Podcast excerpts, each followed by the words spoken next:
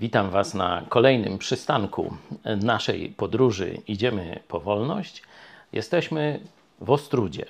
Jakaś tam no, dystans od Warszawy, gdzie już, że tak powiem, inne telewizje może często nie docierają, a mam dla Was specjalnego gościa. Jest z nami Ela, która ogląda telewizję Idź Pod Prąd od 2018 roku. Ela, jak to się mówi, z niejednego pieca chleb jadła.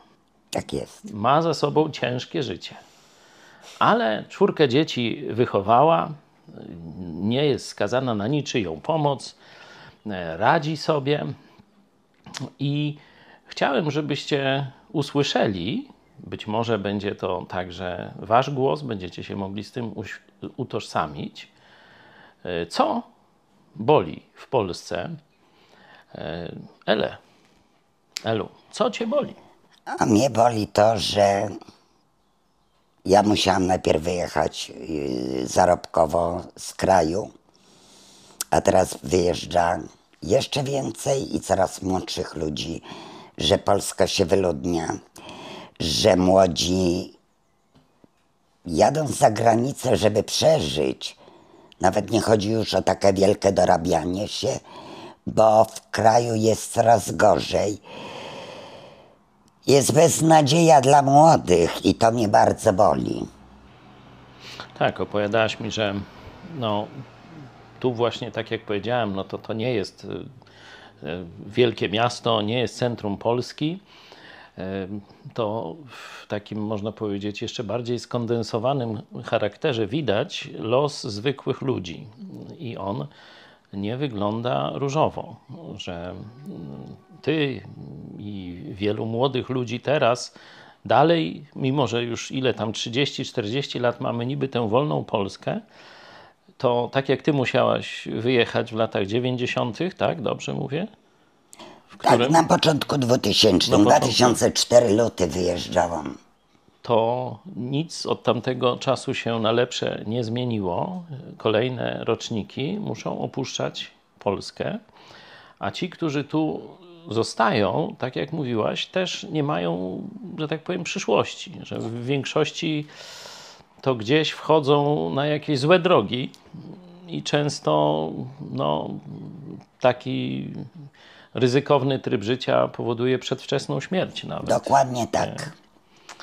No to zapytam Cię, politycy często radzą w Warszawie, w różnych telewizjach, no co zrobić, jakiej Polski by chcieli, to no zadam Ci to, to, to trudne pytanie. No, co Ty byś chciała, żeby się w Polsce zmieniło, żeby mm, ten powtarzający się schemat emigracji albo jakiegoś zapijania się, staczania się tu w Polsce przerwać? No przede wszystkim, żeby rząd się zmienił, bo to nie jest rząd z tej ziemi i nie dla tego kraju. To jest oderwany. Moje miasteczko jest małe, bo to 30 tysięcy, ale to jest y, papier lakmusowy dla Polski. To nie tylko umie, tak się dzieje, ale małe, na małych miejscowościach najlepiej widać. Albo wyjeżdżają, albo idą powiedzmy na dno. A my byśmy chcieli, ja bym chciała, żeby dzieci przede wszystkim w szkołach uczyć historii Polski, ale o bohaterach polskich, żeby dobrze się czuli jako Polacy już w szkole podstawowej, żeby u nas tu pracowali dla Polski, a nie jechali do Niemiec, Anglia i jeszcze inne kąty.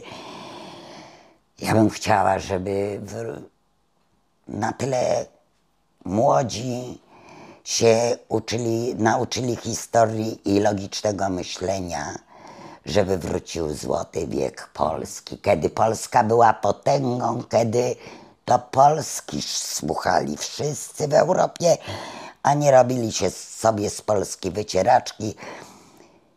Młodzi są zdolni technicznie i dobrze potrafią się ustawić za granicą, nie mają tam pełnego szacunku, chociaż większy szacunek niż tu w Polsce. Ja bym chciała, żeby to wszystko wróciło tu do kraju, do Polski i żeby oni, nasz, mówiąc ja jestem Polak, czy ja jestem Polka, to tak wysoko głowy nosili, żeby inni zazdrościli tego. Żebyśmy znowu byli dumni z tego, że jesteśmy Dokładnie. Polakami.